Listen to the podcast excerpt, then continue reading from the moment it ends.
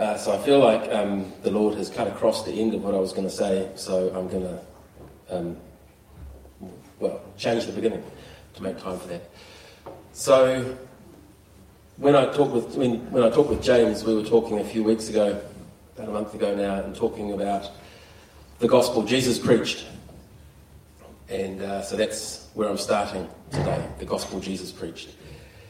So if you go with me in Mark to Mark 1, and in Mark, so Mark is a, I'm really enjoying Mark. We're reading through it and we're, we're using it um, as the, the, the, text, I guess, for our Sunday night. And uh, I'm, just, I'm just really enjoying its, its frankness, really. It's just, here's the story. And it gets stuck right in, right? John the Baptist prepares the way. Jesus is baptized uh, in this beautiful, beautiful thing where heaven splits open and the, and the Holy Spirit comes like a dove upon him. And a voice came from heaven, You are my son, whom I love, with you I am well pleased. Oh my goodness. Wow.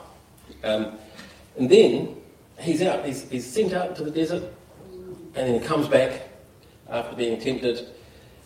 And it says in verse 1 14, after John was put in prison, Jesus went into Galilee proclaiming the good news of God. The time has come, he said. The kingdom of God has come near. Repent and believe the good news. This is the, the gospel that Jesus preached. And I really want to dig into this, those words. The time has come. The kingdom of God has come near. Repent and believe the good news. So, what, you know, when, when Jesus says the kingdom of God has come near, what does he mean by that? And I think there's at least three ways we can interpret it. In particular, when he says the kingdom of God has come near, what does he mean by it being near? I think there's at least three ways we can understand the nearness of the kingdom of God. The first is in time. So Jesus had come. So if we, we think about the history of the, the well, the, the, the history that's outlined in the Bible, we have this amazing creation where the Lord creates this place, this world, and then he creates this special place in that world, this, this garden, mm. where the beings that he made in his image walk in his presence with him every day.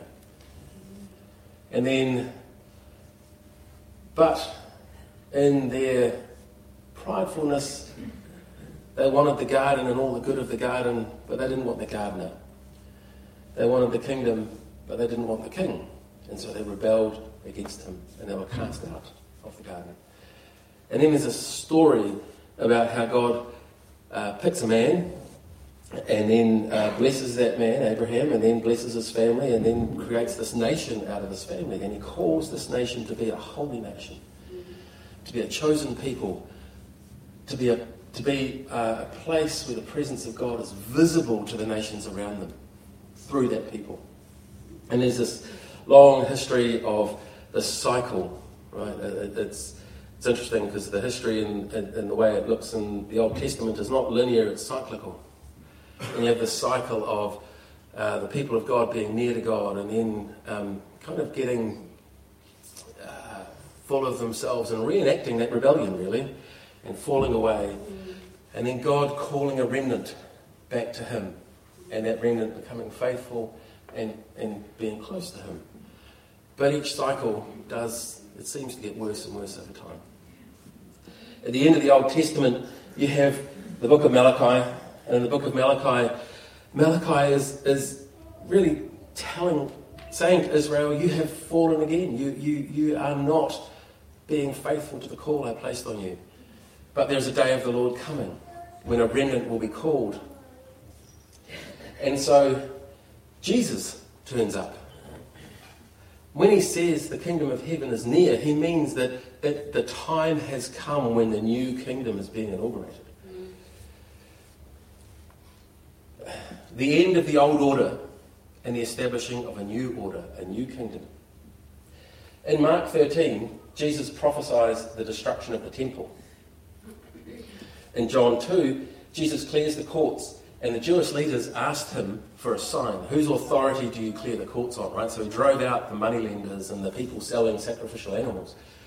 Because, and he says, you know, you made my house into a den of thieves, and it's supposed to be a, a house of prayer. And the, and the leaders go, Who? Whose authority do you do this on? And Jesus' response, right? So, one of the things I've been reflecting on is how crazy Jesus sounds. And a lot of it sounds smart to us because we know the end of the story. But you think about the, he, he's standing there, right? And, and, and the, the, these Pharisees or Sadducees or whatever, these leaders come over and go, uh, uh, Who gives you the right to do this? And he doesn't answer their question. He just says, Destroy this temple and I will raise it again in three days. what? You can just see them. You just see them. And it says in, the, in their reply, they go, it took 46 years to build this temple. Who are you? I mean, they just like, you can just see them going, dude. But we know that he wasn't talking about that physical temple. They scoffed at him. He was proclaiming the presence of God was leaving the temple and taking up residence elsewhere, and they couldn't see it. The kingdom of God has come near in time, the new kingdom. Temple worship wasn't coming to an end as such. The temple and its mandate was the temple in Israel, that, that temple. And it was destroyed in 70 AD by the Romans. The kingdom was near in time because Jesus was building a new temple for the presence comprised of living stones. And so that's, and that's the way when I read this, for most of my time as a Christian, that's how I understood it. In more or less, um, more or less understanding, but that's basically what I thought. But then I read The Divine Conspiracy by Dallas Willard, and he opened my eyes to another way to read this. He said, When the kingdom of God has come near, it's not only in, in time, but in space. So it's here. The kingdom of God is here. It's not just a new kingdom in history that's being inaugurated, it's physically here with us now. Um, I'm, I'm, really happy to be wrong about this because I did skim the Gospels, and I'm happy for someone to correct me on it.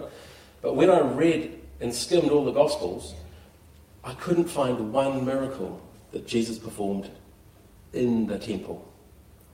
He performed them going to the temple, coming and going away from the temple. He performed them uh, and, and I can only find, actually find a couple of miracles he performed in Jerusalem. So Jesus does lots of miracles. That's the kingdom. That's a part of the kingdom being here. We see this broken world and we can, and, and, and Jesus sees this broken world and he reaches for the power of the kingdom to fix it. He heals the sick. Oh, he says, repent for the kingdom of heaven is near, and then he demonstrates it. It's here, right here now. I'm going to heal you because you're sick. I'm going to cast out that demon. He gives, he, he, he, so he heals the sick, he raises the dead, he multiplies bread and fish to feed thousands, he gives sight to the blind, he walks on water, he calms storms, he drives out demons and more. And where does he does that? Where does he do those miracles? He does them in synagogues. He does them in fields, on roads, in houses. The kingdom of God is near. We don't have to go to a place to access the kingdom of God. It is near to us physically. By, by his actions, Jesus is showing us that God is present everywhere and that the kingdom of God is accessible everywhere. There is no place you can go on this earth where the kingdom of God is not with you and around you. And, you know, and I, actually, if I'm honest, in Acts, when I skimmed Acts, so like say, I'm happy for someone to go, no, no, he did this one there, because I, I did skim. But I don't really see the, the apostles performing miracles in the temple either. They're going to and from it, but not in it. And this is not to say that Jesus does not love the Israelites or the nation of Israel. He loves them passionately. really, really, really passionately. He cares about them deeply. But what it is saying is that the place of the presence of God is the new temple of living stones. The kingdom of God has come near. There is a new temple. God is everywhere and His kingdom is everywhere. We don't have to go to the temple or come to a worship service or to a church building to experience or access the kingdom of God. Now, I've, um, I've been having quite a difficult time at work uh, for a number of reasons, which I can't really go into.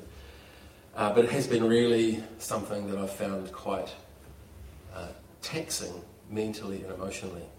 Uh, and it's probably worse than it's ever been for me in a, in a work situation. And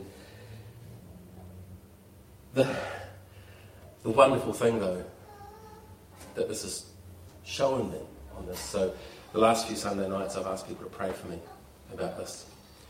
And there have been some beautiful words spoken. And actually, and even in, in the morning services, there have been some incredible words spoken. So um, a couple of weeks ago, Anna had this uh, uh, this prophetic thing in worship, and she talked about, "Don't worry about tomorrow, for I am there."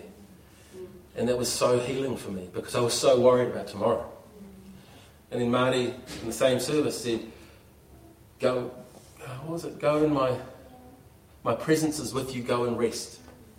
And again, I just, those words spoke to my soul because I needed rest. And I, I did, I, there was not a rest I was going to find in this world, in their place. And, uh, and so gathering with believers and getting prayer for peace and favour and forgiveness has meant that I've been able to walk into that place in a completely different headspace. And just trust God and take each day as it comes and walk forward and just go, okay, today, what's happening? What are you doing? Where am I? Please help me. Being at peace, even in the storm. Even in the storm. Because the kingdom is there. It's here. It's in my workplace, 19 Aitken Street. It's in the streets in between. God, this is God's world.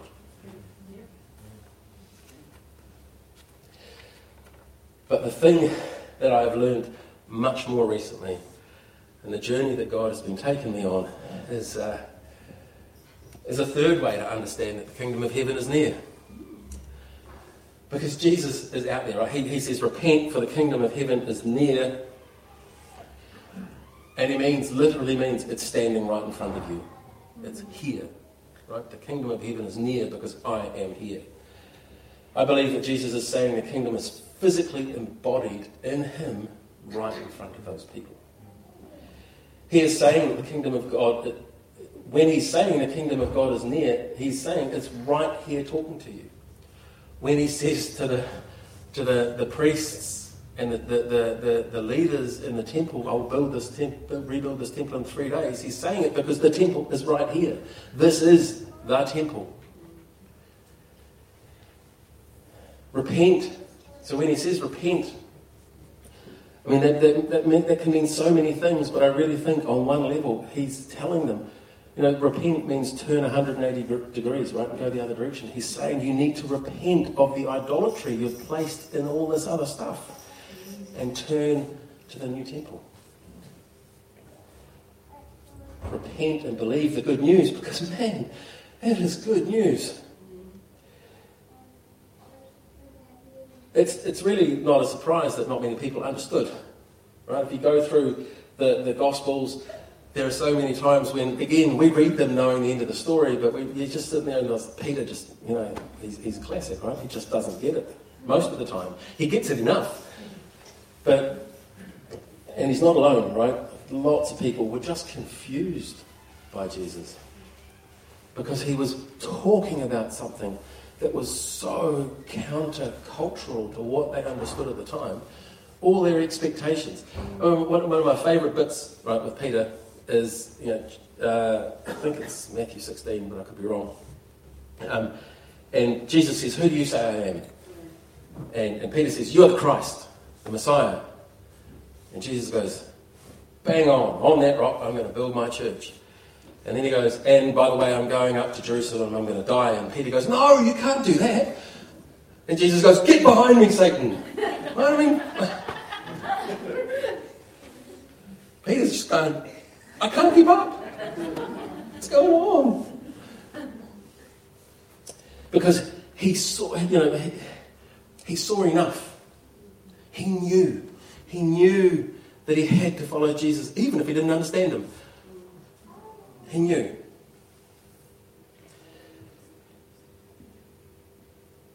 I, I, it's, it's, funny, I was thinking when I was writing this that, uh, you know, so, so I, I, read, the, read the scriptures and I kind of smile indulgently. I'm like, oh, they don't get it. And now I'm wondering if they're sitting up there, right, the great cloud of witnesses, watching me going, he doesn't get it. like, mm, yeah, thanks, guys. Um, it's in Jesus' physical presence that the cornerstone of the new temple of the kingdom is laid. That the new temple that is the place of his presence is laid. The Holy Spirit is in him, right? So if you look in Luke 4 1, it says that Jesus went out into temptation and the Holy Spirit was on him. And if you look in 4.14, it says he comes back from his temptation and he was filled with the, he, was, he came back in the power of the Holy Spirit. The Holy Spirit is the presence of God, right? So it was in him as he started his ministry. The inauguration of the new sanctuary. I love the word, Rosemary, right? That, that sanctuary, right? That is, that is, he has inaugurated this new sanctuary. The place of the presence of God is quite literally in Jesus, on Jesus. It's quite literally Jesus. Hence, my looking at them. So that's why I went and looked at the scriptures. I kind of went, well, hang on. Where does he do his miracles? The old is passing away and the new is coming. What is the new? And that's actually the same as asking, what does this mean for you and I? What is that new kingdom? Peter articulates this for us in 1 Peter 2 9. But you are a chosen race a royal priesthood, a holy nation, a people of his own, so you may proclaim the virtues of the one who called you out of darkness into his marvellous light. The words there were the words that were used to speak of Israel, of the temple. And then Paul says it very plainly in 1 Corinthians 3 6. Do you not know that you are God's temple? Doesn't get much more blunt than that and God's Spirit lives in you. You know, in Acts, in Acts, the Spirit came with fire on the tent of meeting, the sanctuary, when they were walking in the desert. The Spirit, the, the, the presence of God came in fire.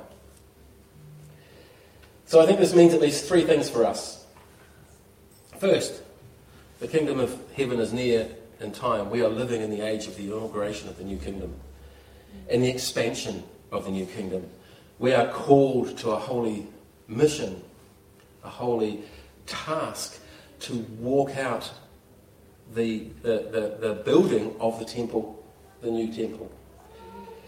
The kingdom of heaven is near in time because we are in the time that Jesus has inaugurated. We are to be his hands and feet in the kingdom. Matthew 8, 28, 18 to 20. And then Jesus came to them and said, All authority in heaven is on earth and on earth. Sorry, all authority in heaven and on earth has been given to me. Therefore, go and make disciples, baptizing them in the name of the Father, and of the Son, and the Holy Spirit, and teaching them to obey everything I have commanded you. And surely I am with you to the very end of the age. He will build his temple. He is building his temple. He is expanding his kingdom. It also means that we are free of the sacral system of worship in the old temple. But it's not, you know, the presence of God is no longer there. It's in this new temple that he's building. And as, as I said, that temple was destroyed in, by the Romans in 70 AD. Rather, if we repent and believe the good news, the kingdom of heaven is near to us in space, all around us. It is here in this room, and it is in the worst hellhole on earth right now. It is now. I need to be careful that I don't associate these two, two things too closely. I was going to say it's in Lebanon right now. That makes it sound like it's the worst hellhole on earth. I don't mean it that way. But it is there, right? The kingdom of heaven is there and it is, and, and it is expanding, and God is doing his work in that place. Thank you so much for leading us in prayer on that, um, Caleb, because we need to pray that his kingdom would come in that place.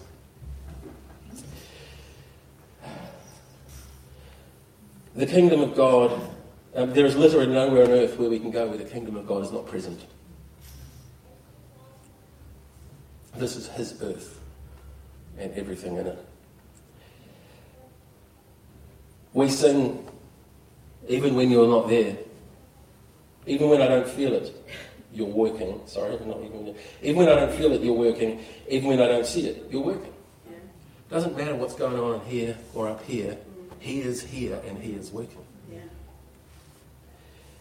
And I, I, love the song. There's a, a wonderful song. Um, you know, I raise a hallelujah in the presence of my enemies, even in the storm, whatever that storm may be. He is there with you, around you. You know, I've read Psalm 23 so many times that it almost feels a little bit trite. But reading it, if you read it again, you, if you read it, it's saying He's present with us always. He is present with us when we're beside quiet streams and in moments of rest. He is present with us when we walk through the valley of the shadow of death. He is present with us, preparing a banqueting table for us in the presence of our enemies. And surely goodness and love will follow us. This radical kingdom is near to us always and everywhere. Pray for eyes to see and ears to hear what He's doing, wherever you are, because He's there doing stuff. But it's so much more than even that. It's so good. This good news is so good because you are the temple. You are the living stones. His presence is in you. If you have given your life to Christ, you are the living stones that make up the new temple. You are the place of the presence of God. And it freaks me out. I mean, it, it's just, it's.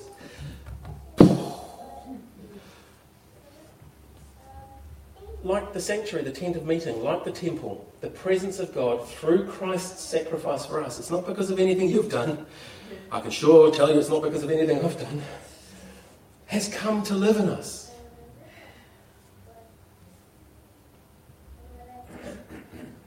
In between us.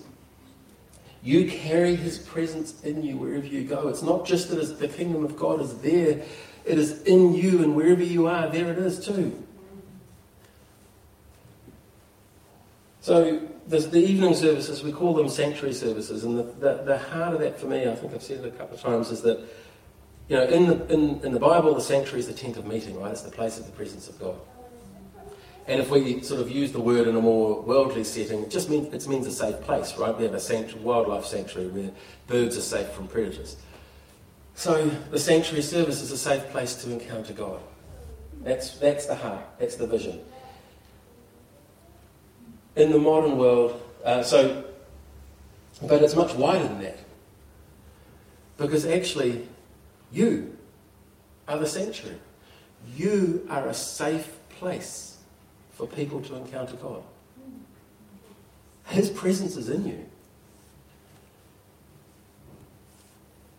And that means you can create a safe place for people to encounter the risen Lord wherever you are. Because He is in you to empower you and to reach to others through you. You are a city on a hill. You are a light that should not be hidden. Wherever you go, He's reaching out to others through you. And I think I, the one thing I keep learning as I walk is that I look back and I can see that He was reaching out to others through me, but I couldn't see it at the time. So I'm praying that He would show me what's happening at the time, but I'm usually so preoccupied with whatever else is going on that I can't see this. But He is, whether you know it or not, His presence is in you and it's touching people as you go. You, you remember Peter walks down the street and his shadow falls on someone and heals them. It's not Peter. It's just God going, yeah, you missed him, but I'm going to heal him anyway.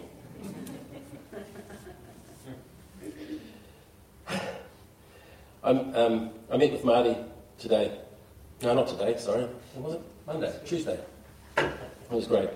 We had a lovely, lovely lunch and, and time of talking, and was really encouraged. Thank you, Marty. He was, one of the things he was saying was that um, leaders, and I think all Christians, need to learn how to function out of the presence because the presence gives us rest. Because that's the wonderful good news. It's not through anything that you can do. You know, we are saved by grace. We're saved by Christ's sacrifice for us.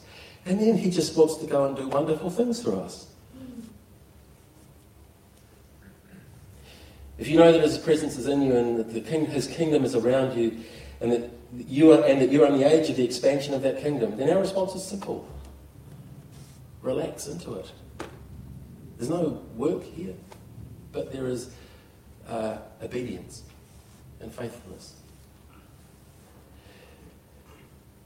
I've got um, so uh, really um,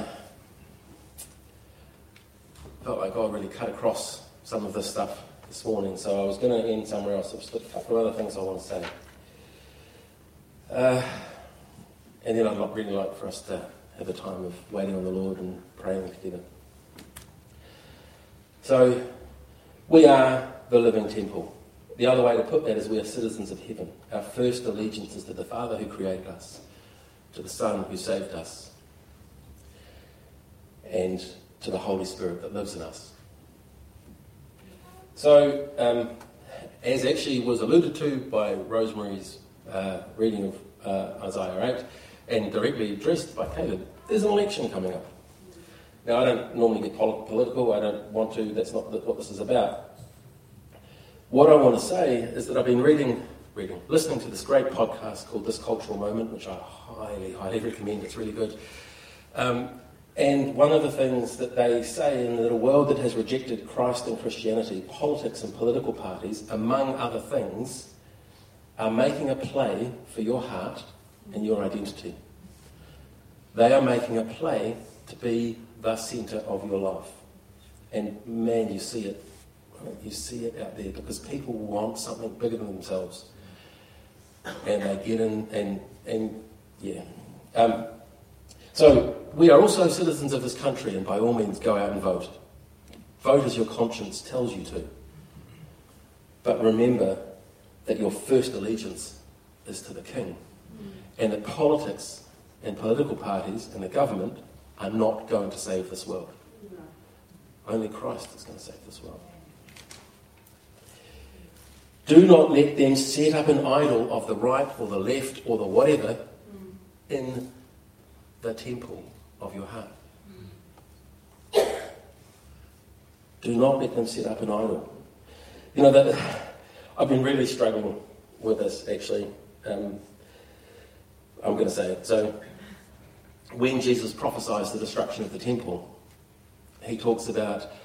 He says, "How will, the people say, how will we know?" And they say, "When the abomination that causes desolation is in the place where it shouldn't be, then the people of Judea should run for the hills."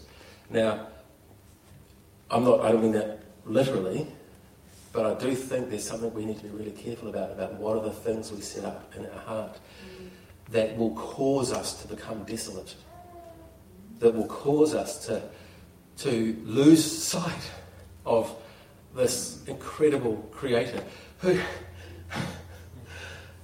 you know, we, we have this God who made everything who's going to go, sure, Caleb, I'll remind him that he needs to pay you back.